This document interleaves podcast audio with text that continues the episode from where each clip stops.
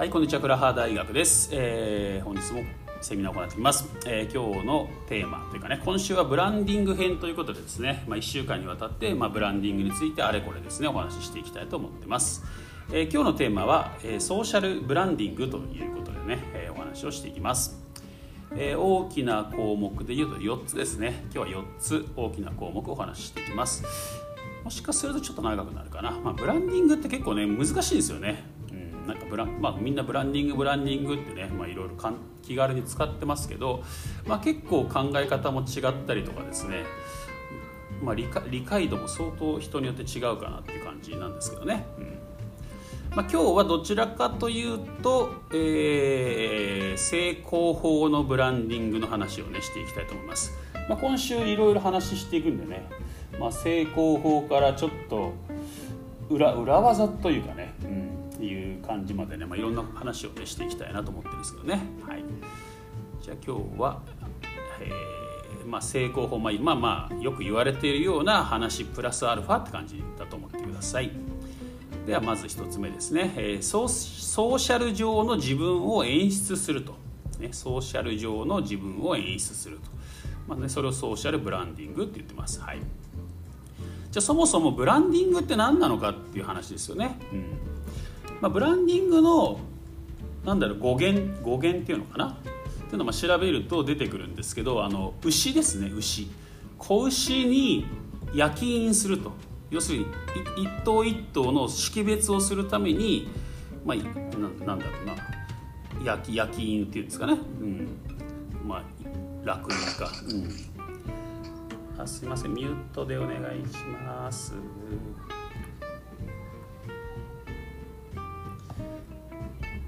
はいえーっとねその押すんですよね、まあ、それそれをブランディングって言うんですよ。語源としてはね、うん、ではじゃあ実際にそのブランディングの目的とか役割っていうのがあるんですよね、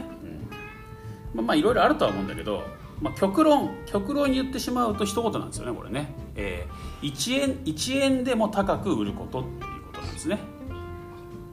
1円でも高く。1円でも高く売るっていうのがまあ究極の目的ですよねブランディングね。まあまあこれはちょっと考えてみたら分かると思うんですけど例えばなんだろうダイソーで売ってるビニールビニールビニール製のバッグみたいなのね、まあ、ダイソーだから100円ですよね。だけどそのビニール製のバッグみたいのがシャネルで買うとなんか5万円とかするんですよね。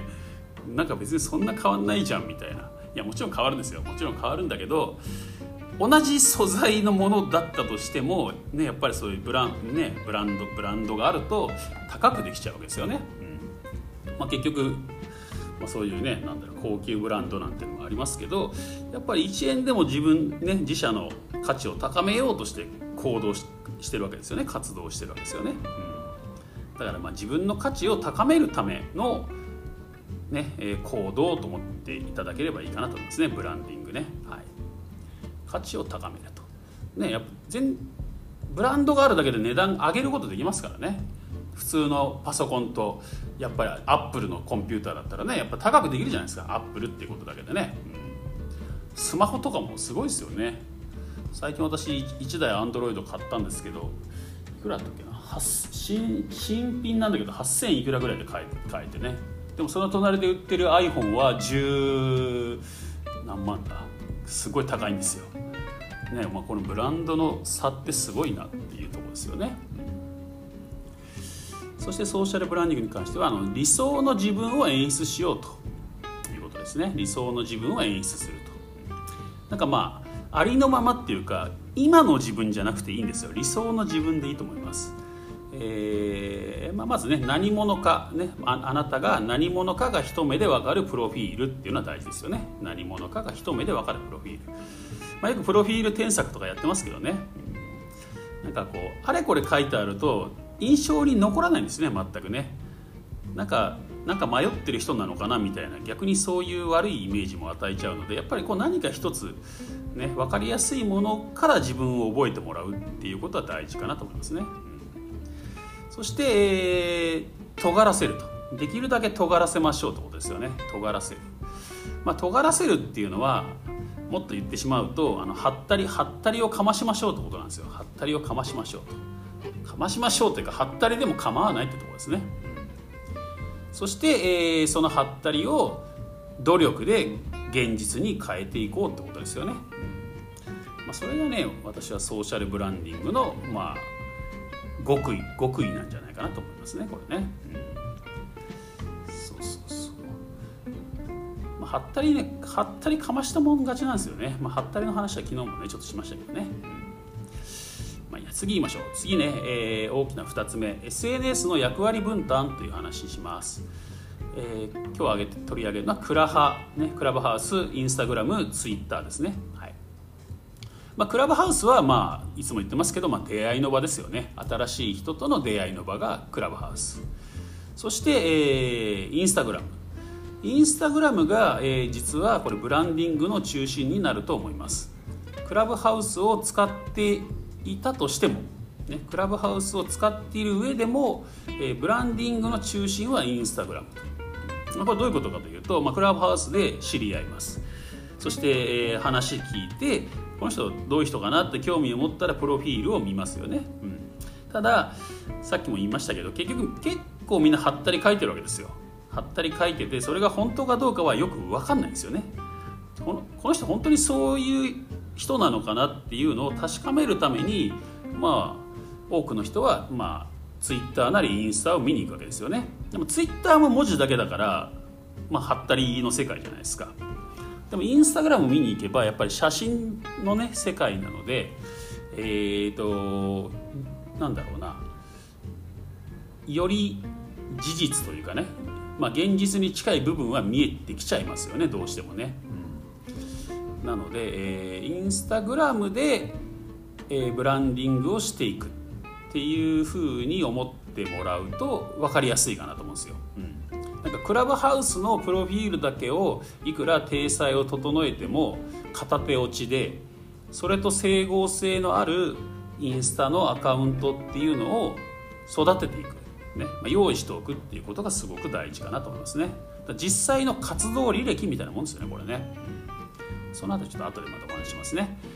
あとはまあちょっとこれはブランディングとは直接関係ないんですけどコミュニケーション手段になりますねインスタグラムがね。まあ、クラブクラブハウス上でコミュニケーション取れるんですけどいつもいつも同じ部屋にいるわけじゃないしいつもいつもお互いが喋れるわけではないですからコミュニケーション取れないですよね。でもインスタグラムでつながっておけばあのコミュニケーションいつでも取れますんで私はねこっちが中心になると思ってますねコミュニケーションのねやっぱり手段としてはね、うん、クラブハウスで知り合ってクラブまあねこうやって実際に話すことで、まあ、声を聞くことで距離は一気に近近近くなります。これインスタで出会った人より全とは全く違いますよねこれね、まあ、ツイッターで知り合う人インスタで知り合う人ってね、まあ、いますけどその距離感が縮まるのスピードってことを考えたらクラブハウスでも段違いですよねやっぱりね、知らない人でもとでも、まあ、いきなり話すことができるので一気に距離感縮まるんですよね。そしたらそのそこで終わりにしちゃうともったいないんですよ。まあ一期一会で終わらしちゃもったいないっていうかね。やっぱりその関係性を続けていくには、まあ、インスタグラム、まあ、もちろんツイッターでもいいんだけどつながってコミュニケーションを取っていこうと。で私がこう使ってきてる感じではやっぱり今インスタグラムをメインで使ってる人の方が多いのかなって感じですかね。まあ、もちろん人によってはツイッターも使ってますので、えー、ツイッターもやりましょうって感じですよね。で役割分担ツイッターとしては、まあ、まあツイッターしかやってない人もいるからツイッターでつながるっていうのとあとは拡散するってことですね拡散。やっぱり拡散能力っていうことでやっぱりツイッターが一番なんで、ねえー、その拡散というところではツイッター使っていきましょうと、まあ、最近ちょっと私インスタインスタ言ってるんですけど実はツイッターの拡散する方法っていうのもねすっごい簡単な方法があるんですよ。なのでこれはねもうちょっと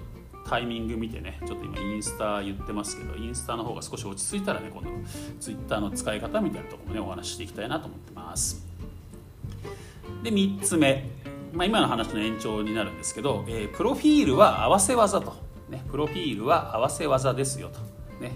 何と何の合わせ技かというと、先ほど言いましたクラブハウスとインスタグラムですね、この2つでプロフィールを作ってるって思った方がいいです、はい。えー、クラブハウスとしてはねまず自分に興味を持ってもらう。そして、えー、唯一文章テキストが打てるプロフィールですね。あそこを活用するとことですね、うんまあ、LP ね LP のように使いましょうっていう話はよくね出てきますよね、うん、何でもかんでも書いてる人がいるんですけどあのまず基本プロフィール読まれないと思った方がいいですそもそも。まず第一にね。あのなんかごちゃごちゃごちゃごちゃ書いてあるのを別に読み読みたくないんで誰も。そんなものは読みたくないのでだから読ませなきゃいけないんですよ。よくコピーライティングの話とかでありますよね。人は読まないっていうね。まず読まないっていう前提なんですよ。じゃあその読まない人をどにどうやって読ませるかっていうことを考えなきゃいけなくて、まあ、それが最初の産業なんですよね。この人のプロフィールを読んでみたいと思わせる産業を考える、ね、そしてえ続きを読んでもらってえ最終的にはえー、自分のことをねこう書いてあって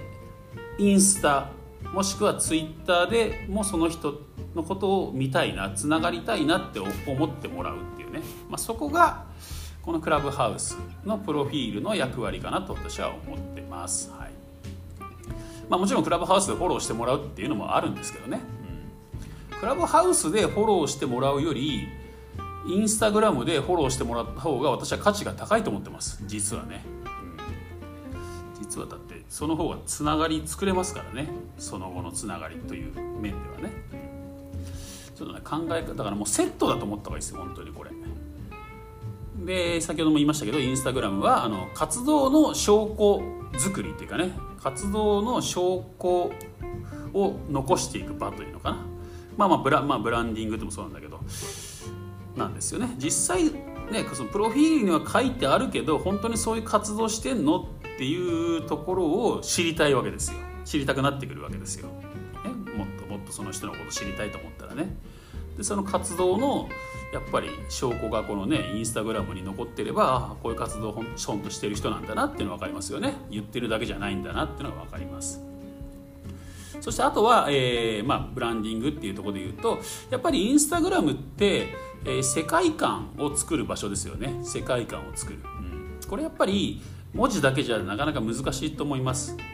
ね、文字だけじゃ難しい。ので、えー、だからこれ全部、まあ、最終的には全部使うんですよ。だからスピーチ、ね、話すのはクラブハウスで話すし、えー、テキストはまあクラブハウスのプロフィールにも書けますよね。そしてえー、ビジュアルビジュアル面ですね。写真とか画像とか動画とか、ね、そういうところで、まあ、保管するというか、まあ、やっぱりインスタグラムってねすごい進化を遂げてますよね。インスタグラムって出てきたのはもうだいぶ前なんですよ。フェイスブックが出てきたちょい後ぐらいにも出てきてるんですよね実はね。で、えー、何年か後にフェイスブック社がインスタグラムを買収したっていう形になってるんですけどね、まあ、そのその後はもちろんフェイスブックが運営してきてるんですけどもう年々年々進化してきてますよね。なんか今もうインスタグラムだけで全部できるんじゃないかっていうぐらい進化してると私は思います。はい、なのでインスタはねむちゃくちゃ大事ですね。インスタを中心として自分のブランディングを作っていくっていう考えかな。ただ新しい人とつながるツールとしてはクラブハウスがダントツですね。ダントツ。クラブハウスでつながってインスタでもつながってもらう。そしてインスタでコミュニケーションを取っていく。自分の世界観を表現していく。そして自分のファンになってもらうって感じですよね、うん、この2つ2つはもうセットですね。セットだと思ったらいいんじゃないかなと思います、まあ、そういう意味で私もインスタグラムねまだ始めて再開してね、まあ、2年前までは結構やってたんですけどフォロワーは実は10万人以上いたんですよね、うん、いたんですけどまあちょっと復活できなくて今一からやってます。一からやっててまあ前はねなんかそれこそ本当にインスタいわゆるインスタグラマーって感じでねなんかいろいろなんだろう服服載せたりとか何だり載せたりとかねやってたんですけどね。ちょっと今回はなんか情報発信系っていうんですかね。ちょっとインスタグラム自体が今大きく変わってきてますよねそういう意味でね。前はなんかそういうキラキラとかなんかねそういう世界だったんですけど今はそれだけどそれだけじゃなくなってますよね、うん、やっぱりなんかこうなんだろうもうもう完全に一つの SNS になったって感じですよね、まあ名詞名詞っていうかなんていうんですかね、うん、やっぱりインスタでつながるっていうのが多分第一優先に今多くの人がなってきてると思いますので、えー、私もねだからややりたくなかったんですよ。インスタグラムをねちゃんとやろうと思うと結構時間かかります。結構時間かかるんでいやインスタはやらできるだけやらなくて済むようにしていこうと思ってたんですけどやっぱりこのクラブハウス始めてしまったらやっぱりインスタがないと片手落ちになっちゃうので、まあ、重い腰を上げて、まあ、1週間前に再開したって感じですね。で今ね私むちゃくちゃインスタやってます実は。クラブハウスよりやってます。まあ、っていうかあれだな。インスタをいじりながらクラブハウスを聞いてるって感じですね。どちらかというとね。でたまに声かけられると慌ててクラブハウスに戻ってマイクをオンにするみたいなそんな感じですね、うん、そうなんですよ。でねだからうんなんなんていうのかな。まあいや後でちょっとこれお話しますねこれね後半に。はい。ちょっとまあとあることを私インスタでやってるんですけどねそれの中の仲間が欲しいなみたいなとこあるんですね、まあ、2つセットだと思ってください、はい、そして最後4つ目ですね。あの1番を取ると。1番を取るとね。やっぱりブランディングっていうことでね、えー、まあ、自分の価値を高めていくっていうことで、まあ、一番分かりやすいのはやっぱり1番を取るってことですよね。1番を取る、うん、まあナンバーワンと、まあ、オンリーワンっていうことでねちょっと分けてるんですけどね、うん。まあ、ナンバーワン戦略。まあ、できることならナンバーワン取りたいですよね。ナンバーワンを取りたいし、まあ、今のこのタイミングでしたらナンバーワンが取れるチャンスなんですよ。ナンバーワンが取れるチャンス。ねこうまあ、これ、まあ、我々今後発組とか言ってる人もいますけど、まあ、全然先発組ですからねこれね。クラブハウスはまだ日本語化もされてないしアンドロイドもないですからね。だから本当に先発組なんですよ、うん、だからまだまだまだね本当限られた人しかやってないって状態ですよね、うん、なので参加人数も少ないので1番を取ろうと思えば今1番取れちゃいます、はい、そして、えー、大事なところはあの1番しか印象に残らないんですね。これもよく言われますよね。1番しか印象に残らない。日本で一番高い山はって言われたらね富士山ってすぐ出てきますけどじゃあ2番目はって言われても出てこないんですよ。出てこないんですよね。なんか山が好きな人は出てくると思うんですけど一般の人は出てこないと思います。はい。だから1番しか覚えてないんですよね要するにね。はい。まあ、こういうのをねあの、まあ、ランランチェスター戦略っていうんですけどだから今なら、まあ、本当に大きいとこ取っていけるんですよ。大きいところ取っていけるんですね、うん、ただそこで大きいジャンルで1位取れなかったらあのだんだんこうね狭いところにシフトしていけばいいんですね。例えば世界で1位っていうのを取れればやっぱ一番大きいですよね。で世界で1位がちょっと言えなかったら日本で1位。で日本で1位言えなかったら県で1位。県で1位が言えなかったら市で1位。市で1位言えなかったらあの町内で1位でもいいですよね、うん。まあ、町内1位でもいいと思います。やっぱり1位って言われると印象残ると思うんですよね、うん、なので今はまだね1位取れ取れるタイミングだと思うんでそうなんですよ、ね、こういう話を私も何度もしてますけどね。例えば今だったらそういうジャンル自分がやってるジャンルで1位取るってこともできるでしょうしあと意外と穴場なのがその地域ですよね。地域で1番取ってしまうっていう、うん、だから県で1番取るとかね。ねやっぱ何々県の人集まれみたいな部屋をね延々やコツコツやってれば多分何々県といえばな倉派で何々県といえば何々さんってなると思うんですよ。でこれってむちゃくちゃ使えるんですよねやっぱりビジネスって基本地域に根付いてるものが多いですからね、人脈もそうですよね。やっぱり倉波上の人よりリアルで会える人の方が強いので同じ地域の人だったら会えるチャンスって多いじゃないですか。だから地域のコミュニティを作ってしまってそこで一番になってしまうっていうのは多分これ誰でもできるんですよ。誰でも、ね、何の能力もスキルも経験も実績もいらないですよね、うん。だから今なんとか県人会みたいな結構出てきてますけどね。まあこれやってやり続けた人勝ちかなと思いますけどね。っていう話をね結構私ここでしてるんだけどみんなやらないんだよな。本当もったいないなと思いますけどね。なんでやらないのかなっていうぐらい一番簡単な方法なんですけどね、うん、っていうだから今なら1位は取れるとこですね。で次、えー、まあオンリーワン戦略っていうのかな、うん。えー、これねあの、まあ、参考になる本があるんですよ。あの藤藤原和弘さんっていうねなんか清原和弘の名前が似てるんですけど藤原和弘さんっていうまあ、元リクルートの方がいてその方が、えー、提唱してるね、えーまあ、キャリアの大三角形みたいなのがあるんですけどね、うん、私のツイあのインスタグラムでも紹介してるんですけどあの100万分の100万人のうちの1人になる1人の人材となる方法みたいなね、まあ、それをこうメソッド、まあ、方法論として、えー、説いてる方なんですね、うん、でこれもありですね。そう。でだから要するにもうそういうなんか既存であるジャンルじゃなくてもうジャンルを自分で作っちゃおうってやつですよね。分かりやすく言うとね、でその時に100万分の1の人材になるための手順が書いてあるんですけどあちなみにね100万分の1の人材の価値っていうのは、まあ、オリンピックの金メダリストぐらいなものなんですね。確率的にはね。だからオリンピックで金メダリストを取る人は100万分の1ぐらいなんですよ、でただオリンピックより簡単なんですよ。だって自分で種目作れるから。オリンピックっていうのはもう種目があるわけじゃないですか。だからその種目目指して集まってきてる人の100万分の1にならないと金メダル取れないんですけど、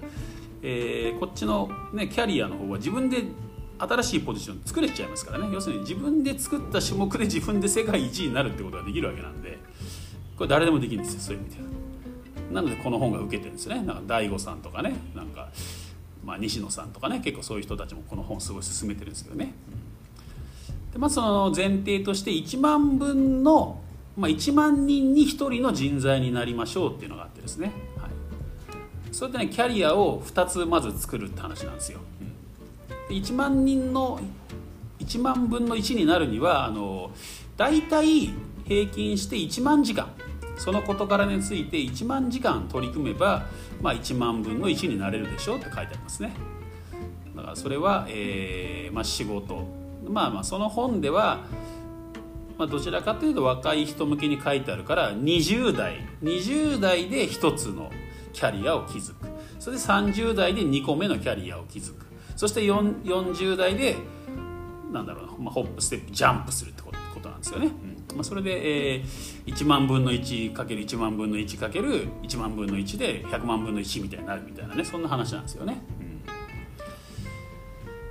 うん、なんですよ。だからまあまあかといって我々ね今から20代には戻れない人もいると思います。ただやっぱり皆さんね何らかのことをやってきてるはずなんですよだからそこは自分のキャリア今までの、ね、人生を振り返ることで、えー、こここれなら、まあ、1万分の1いくかなとかね、うん、これならまあ人にはね、まあ、負けないというか人よりできるなっていうことってあると思うんですよね。はい。まあ、そういうものをね自分のキャリアを棚卸しして考えてもらうといいんじゃないかなと思いますね。うん、1万でその2つ。2つ作るんですよそれをね。2つ作ってその2つを土台として、えーまあ、大三角形っていうんですけどね。その3つ目3つ目っていうのはどれだけ遠くに高いところに作れるかっていうところで、まあ、その人のなんだろうな可能性が決まるっていうふうにねこの本には書いてます、まあ、よかったらね読んでみてください。すごい読みやすい本ですしあと実際にえー、そうやってね、えー、人生を成功させた人の事例みたいのが書いてあるんでねこの人はこうやってキャリアの三角形作っていったみたいのをこうまあまあ後から当てはめてですけどね。当てはめて解説してる感じの本なので、えー、むちゃくちゃいい本なんで読んでみてもらうといいんじゃないかなと思いますね、はい。まあ、ちなみにそこにねホリエモンの例が書いてあるんですけどまあ、これ分かりやすいかなと思って。ホリエモンはまず、えー、大学中退したのかな？大学中退してプログラマーとしてね働き始めたんですよね。プログラマーとして、うん、でそこから、えーまあ、それが1つ目のキャリアですよ。プログラマー。そして2つ目として、えー、IT 起業家になったわけですね。次ね。自分で実際に起業して、まあ、IT 企業ってことになったんですね。IT 起業家。これまた違いますからね。IT 起業家とプログラマーって違いますからね。プログラマーって自分でプログラムできる人ですから、まあ、IT 起業家が全員プログラムできるわけじゃないですからね、まあ、それはあくまでも経営者じゃないですか。IT 部門の経営者ってだけですもんね、そして、えー、3つ目、まあ、これはあの藤原さんの見解なんですけど、まあ、ホリエモンがねこうやって今ね活躍できているのは、まあ、実はあの獄中。ねまあまあ刑務所に入っていたわけですけどあの期間にあのもう読書もやることないですからね、えー、本は読んでいいんですよね。あの刑務所の中ってね。あそこで本を読みまくったと。そしてもう哲学者のようになったと言ってるんですね、うんなったんじゃないかって言ってるんです推測してるんですよ。なので3つ目が哲学者と。ね。だからプログラムができて企業が経営できる哲学者みたいなね。それでこうまあキャリアの大三角形を作ったんでまああいうふうにね今も活躍できてるってね。民間初のロケット飛ばしたりとかね。まあすごいですよね、うん。まあ、そういうふうに見てます。まあまあねそれまあ一つの分かりやすい例としてね今ご紹介いたしました。でこれは別にそういうなんかな何て言うんですかね。だからそんな大それたものじゃなくてもいいんですよ。その経験っていうのはね、ですね。私は自分で当てはめるとするとどうどうなのかな、まあ、自分のことになるとね難しいしねちょっと恥ずかしいんですけど私はねえっ、ー、とね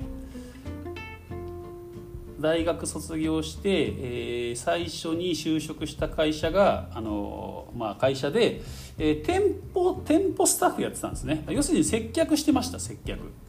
接客ですね、うん。まあ、接客何年ぐらいやってたのかな5年ぐらいかな。まあ1万時間は行ってでもな労働時間長かったから行ってるかな、まあ、1万時間ぐらい多分行ってると思います。だから接客っていうのはそこで一つ学びました。そしてその後にえー、まあなんていうのかな。本本部の勤務っていうかねになって、まあ、転職その後転職もしたんですけど、まあ、両方同じだったんだけど、まあ、そこで私はマーケティングっていうものに出会ったんですね、うん、出会ってマーケティングっていうものをやってました。会社の中でね組織の中でね。だから私の場合接客かけるマーケティングってことかな。だから接客が分かるマーケマーケッターってことですよね。だそれだけでも価値あると思うんですよ。マーケッターって意外と現場のこと知らなかったりしますからね、うん、やっぱ私現場ってやっぱ一番大事だと思ってますんで。だから現場が分かるマーケッターってことですよね。そこに私が大きく飛躍できたのは SNS ですよね。SNS だから現場が分かる。要するにだからまあ何ですかね。一般の一般の人の気持ちが分かるってことですね。顧客の立場に立てる。そしてマーケティングが分かる。そして SNS っていうところで私は振り返るとですけどね。今振り返るとそれで私のキャリアの大三角形ができたのかなと思ってるんですよね、まあ、そんな感じでね、えー、多少こじつけでもいいです。多少こじつけでもね、ので自分のキャリアの大三角形ってどんな感じなのかなって、まあ、これを四角形五角形にしていく人もいるいるみたいですけどねもちろんね、うん、ちょっと考えてみてもらうといいんじゃないかなと思いますね。だからあの無駄じゃないんですよ。今までの人生人生に無駄なことって一つもないのでそれをどう生かすかってとこなんですね。でこれが全部つながるとあの自分のブランディングっていうのは見えてきたりしますね。そのその方向性方向性っていうかね可能性っていうのかな、うん、でここからどこに最後ジャンプしたらねブランディングが作れるかっていうとこだと思うんですよ、うん、ですね。まあ、スティーブ・ジョブズの言葉なんか借りるとあの、ね、点をつないで道を道とするっていう言葉がありますよね。だそうやってキャリアだスティーブ・ジョブズの場合はね、まあ、点点って呼んでるんですよ。それをいろんなこと人生の中でやってきてますよね。でもその点をつないでいくと道ができるってことなんですよね、うん。まあ、言ってることは一緒かなとは思うんですけどね。ただ無駄なことっていうのはないので、えー、まあ一回もしね、まあ、迷われてる方いたら自分の人生の中でね、そういうまあ点となるところ、ねえー、もしくはそのね、え三角形のまあなんだろう起点となるところみたいなところをねちょっと探していくといいかなと思います。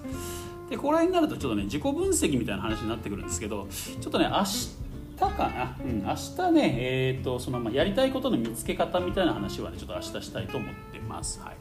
まあ、今日はねソーシャルブランディングということで、えーまあ、一番大事なことはですねねやっぱりブランディングなんで、えー、1円でも高く売ること、ね、自分の価値を高めようってことですよね。だから多少はったりでもいいから書いてそれを現実のものとねするためにじゃあ何をすればいいのかっていうことで毎日コツコツ努力をしていくっていうことですね、うん、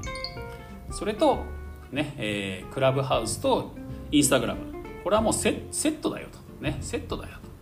結局これね口でいくらいいこと言ったってそこで終わっちゃうんで。なんかなんかあの人いいこと言ってたなだけで終わっちゃうんですよ。そのつながりだけじゃ。クラブハウスでフォローしてもらったって